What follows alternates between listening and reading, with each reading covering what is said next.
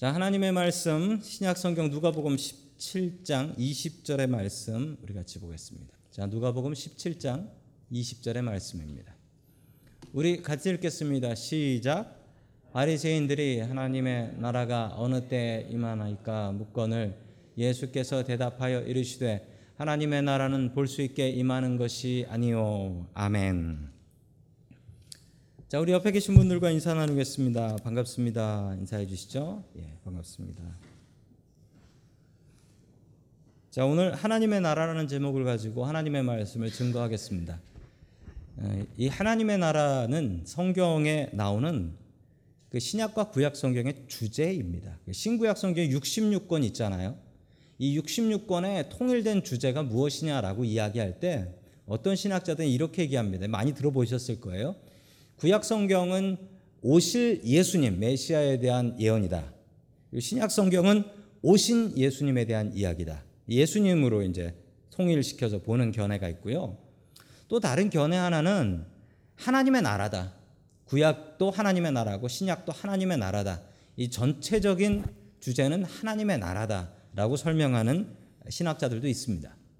자, 오늘 하나님의 나라에 대해서 같이 은혜의 말씀 나누기를 원합니다. 하나님의 나라는 어떤 것인지 제가 신학교 때 배웠던 거기도 한데요. 구체적이고 체계적으로 하나씩 보도록 하겠습니다. 자, 첫 번째 하나님께서 주시는 우리들에게 주시는 질문은 하나님의 나라는 무엇인가? 입니다. 하나님의 나라는 무엇인가? 하나님의 나라에 대한 오해들이 있어요. 하나님의 나라에 대한. 자, 바리새인들이 이런 질문을 한 겁니다. 하나님의 나라는 하나님의 나라는 하나님의 나라에 대해서 물어봅니다. 자, 이것을 마태복음에서는 지금 우리 누가복음을 보고 있잖아요.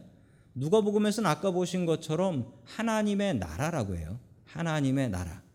그 영어로는 the kingdom of God 이렇게 하나님의 나라라고 합니다. 그런데 마태복음에서는 다르게 얘기를 합니다. 자, 우리 누가복음의 이야기를 같이 다시 20절 앞부분의 이야기입니다. 같이 보겠습니다. 시작.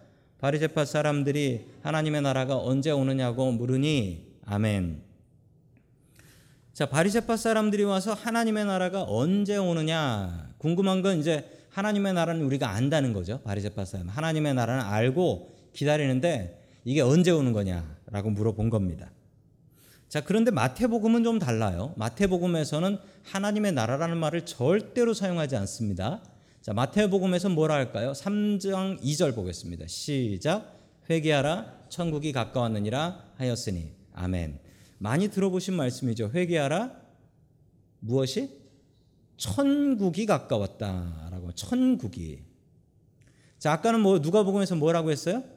하나님의 나라. 영어로 보면 뭐가 다릅니까? The kingdom of God이 아니라 kingdom of heaven이네요. heaven. 왜 이럴까요? 마태는 유대인입니다. 그리고 마태복음을 보는 사람은 유대인들입니다. 유대인들은 될 수 있으면 하나님의 이름을 쓰거나 말로 하려고 하지 않습니다. 왜냐하면 십계명의 십계명의 계명 중에 그 하나님의 말씀을 망령되게 일컫지 말아라라는 말씀이 있습니다. 그래서 유대인들은 하나님의 말씀을 망령되게 이야기할까 봐 겁이 나서 이렇게 하나님에 대해서 이름을 쓴다거나 하나님에 대해서 이야기한다거나 이것을 극도로 꺼렸어요. 그래서 마태복음에는 하나님의 나라 대신에 뭐라고 했어요? 천국이라고 했어요. 천국이라고. 마태복음에 하나님의 나라라는 이야기가 단 한 번도 나오지 않습니다. 왜냐하면 유대인들이 보면 아이 이 나라에다가 이게 하나님을 넣나 될 수 있으면 유대인들은 하나님이란 말을 사용하려고 하지 않았습니다. 자, 그럼 유대인들이 생각했던 하나님의 나라는 무엇이었을까요? 유대인이 생각했던 하나님의 나라는 하나님께서 왕이 되시고 하나님께서 다스리시는 나라라는 겁니다. 자, 유대인들이 가졌던 오해가 있습니다. 유대인들이 생각했던 하나님의 나라는 저 로마 사람들이 다스리는 나라가 아니라 우리 하나님께서 다스리는 나라다라는 얘기입니다. 즉 다시 이야기하자면 유대인들이 생각했던 하나님의 나라는 그 나라는 하나님께서 다스리시는 즉 이스라엘의 독립 국가입니다. 이스라엘이 로마로부터 인디펜던스를 얻어낸 로마로부터 독립 국가를 이루는 것 그게 하나님의 나라라는 거예요. 이 얘기를 다시 알아듣기 쉽게 얘기하자면 이거예요. 예수님께 바리새인들이 찾아와서 이렇게 물어본 겁니다. 예수님, 우리나라가 언제 independence 독립을 하게 될까요? 이렇게 물어본 거예요. 왜 그랬냐면 유대인들은 자신들의 생각에 하나님이 다스리는 나라는 유대인들이 주인되는 세상이다라는 오해와 착각을 갖고 있었던 겁니다. 자, 요즘 사람들도 하나님의 나라에 대해서 오해를 합니다. 어떻게 오해하냐, 오해하냐면 하나님의 나라는 이 지구, 이 땅이 아니라 저 천국이다라고 생각하는 거예요. 저 천국이다. 그래서 우리가 죽고 나면 어딜 갑니까? 하늘나라를 간다고 생각을 해요. 그럼 하늘 어디쯤일까요? 어떤 분은 달이 지구를 따라 돌고 있기 때문에 달 뒤쪽에 천국이 있을 거다. 이렇게 얘기하시는 분도 있고 어떤 분은 무슨 안드로메다쯤 가면은 천국이 있을 거다. 거기까지 어떻게 날아가요? 우리는 또 잘못된 생각을 갖고 있는 게 하늘나라는 하늘 위에 있는 나라라고 생각하지만 실제로 우리가 죽어서 땅에 묻히면 하늘이 아니라 우리는 땅에 있습니다. 우리가 잘못 갖고 있는 생각은 하늘나라는 이 땅에는 없고 죽고 나서 저 천국 가야지 있는 거다. 이런 생각을 갖고 산다라는 것이죠. 이처럼 우리는 내 욕심 때문에 우리의 신앙을 망칠 때가 있습니다. 나의 잘못된 생각 때문에 신앙을 망치고 나의 가정을 망칠 때가 있습니다. 특별히 한국 사람들이 잘못하는 것, 내 욕심 때문에 자식을 망치는 경우가 너무나 흔하게 많습니다. 한국 사람들만큼 이 자식 귀하고 소중하게 여기는 사람들이 없어요. 그러다 보니 한국 사람들은 자기 자식 너무 귀하게 여기고 그러다가 자식을 망쳐버리는 일을 너무나 흔하게 볼 수가 있습니다. 자, 우리는 우리의 욕심이 아니라 오늘 이 시간 하나님의 음성 듣기 위해서 왔습니다. 우리의 잘못된 하나님의 나라에 대한 생각, 우리의 잘못된 믿음들을 내려놓고 오직 하나님의 음성 바로 듣기를 주의 이름으로 간절히 축원합니다. 아멘. 두 번째 마지막 두 번째 하나님께서 우리들에게 주시는 말씀은 하나님의 나라는 언제 오나라는 질문입니다. 하나님의 나라는 그럼 언제 오나? 우리가 배웠습니다. 하나님의 나라는 하나님께서 다스리시는 곳이다.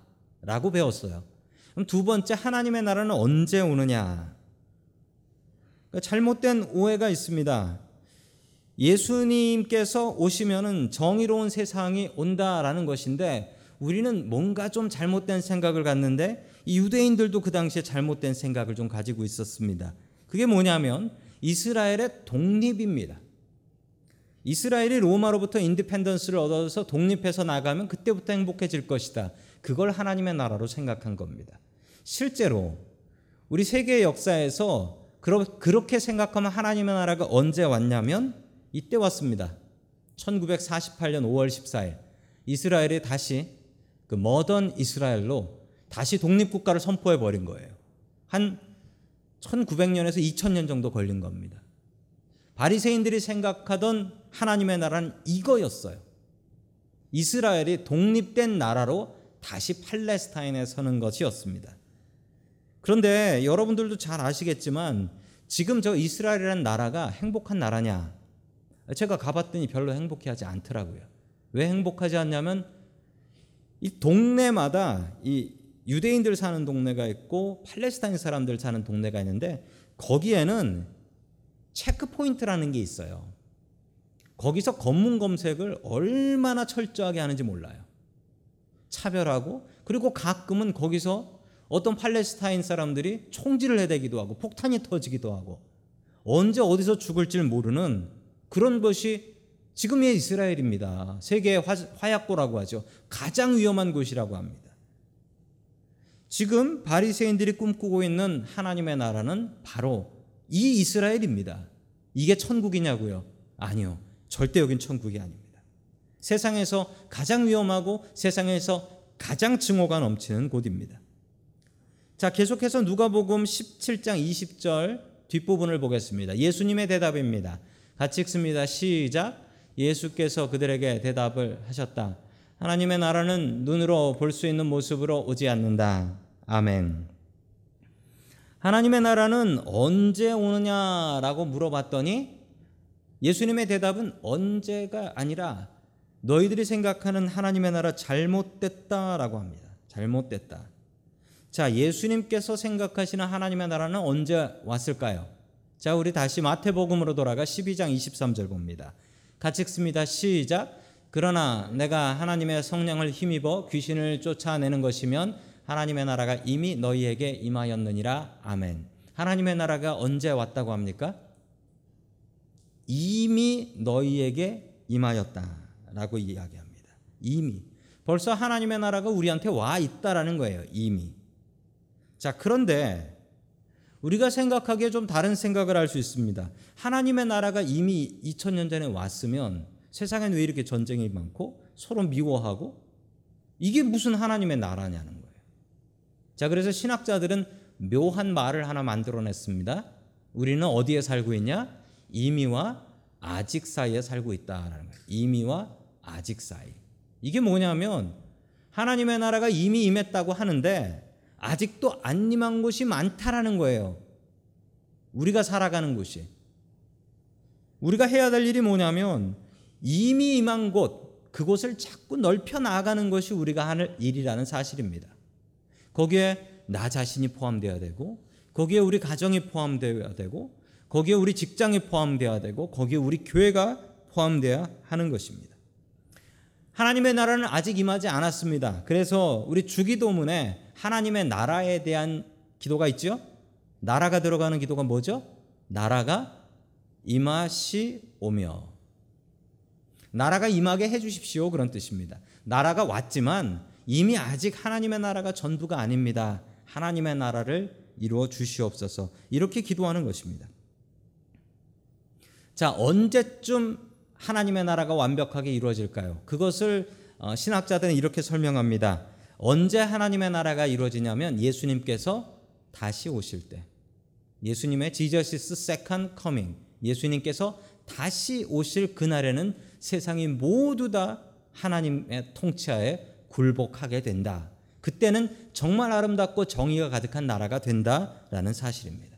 그때까지 우리는 이미와 아직 사이에 살고 있습니다. 그러므로 우리는 그날을 기대하며 살아야겠습니다. 주님, 어서 오시옵소서. 마라나타입니다. 즉 마라나타의 믿음 갖고 살아갈 수 있기를 축원합니다. 아멘. 마지막 세 번째 질문은 하나님의 나라는 어디에 있느냐라는 질문입니다. 하나님의 나라는 어디에 있느냐? 자, 누가복음 17장 21절 말씀 같이 봅니다. 시작. 또 보아라 여기에 있다 또는 저기에 있다 하고 말할 수도 없다. 보아라 하나님의 나라는 너희 가운데에 있다. 아멘. 아까 읽었던 말씀에도 그렇고 지금 말씀에도 그렇고 하나님의 나라는 어디에 있다? 너희 가운데 있다라고 이야기를 합니다. 자, 너희 가운데가 영어로 뭐로 돼 있죠? The kingdom of God is within you라고 나오죠. within you. 자, 그런데 이 말이 제가 헬라어로 찾아보니까 ἐντός라는 말로 돼 있어요. ἐντός. ἐντός라는 말은 within으로 번역하기도 하지만 among으로 번역하기도 합니다. A M O N G among. 근데 여기서는 among이라는 말이 좀 더 어울려요. 하나님의 나라가 어디에 있냐면 우리의 마음 속에 있다라는 말도 되지만 하나님의 나라는 하나님을 믿는 사람들 몇 명이 모인 곳에 있다라는 거예요. 자, 우리 마태복음 18장 20절 말씀 같이 보겠습니다. 시작. 두세 사람이 내 이름으로 모인 곳에는 나도 그들 중에 있느니라. 아멘. 바로 이 말씀입니다. 두세 사람은 우리가 영어로 among이라고 하죠. 두세 사람이 모인 곳에 두세 사람이 내 이름으로 모인 곳에 즉 두세 사람이 그냥 두세 사람이 아니고 하나님을 왕으로 모시는 그 사람 두세 사람이 모인 곳에 하나님께서 함께 하시고 그곳이 바로 하나님의 나라가 된다라는 것입니다. 두세 사람을 생각하면서 제 머릿속에 확 떠오른 그룹은 가족입니다. 가족이에요. 두세 사람이 주님의 이름으로 모인 곳이 바로 하나님의 나라가 된다. 그 사람들이 하나님의 명령을 따르려고 하고 하나님의 뜻대로 말씀대로 살려고 하는 그 두세 사람이 모인 곳. 그곳이 바로 하나님의 나라가 된다라는 것입니다. 우리의 마음을 하나님의 하나님을 주인으로 섬겨야 됩니다. 그리고 우리의 가정의 주인이 하나님이 되어야 됩니다. 우리의 교회의 주인이 하나님이 되어야 됩니다. 하나님을 우리의 왕으로 세워 드리고 그리고 우리는 그 하나님의 일꾼으로 설 수 있기를 주의 이름으로 간절히 축원합니다. 아멘.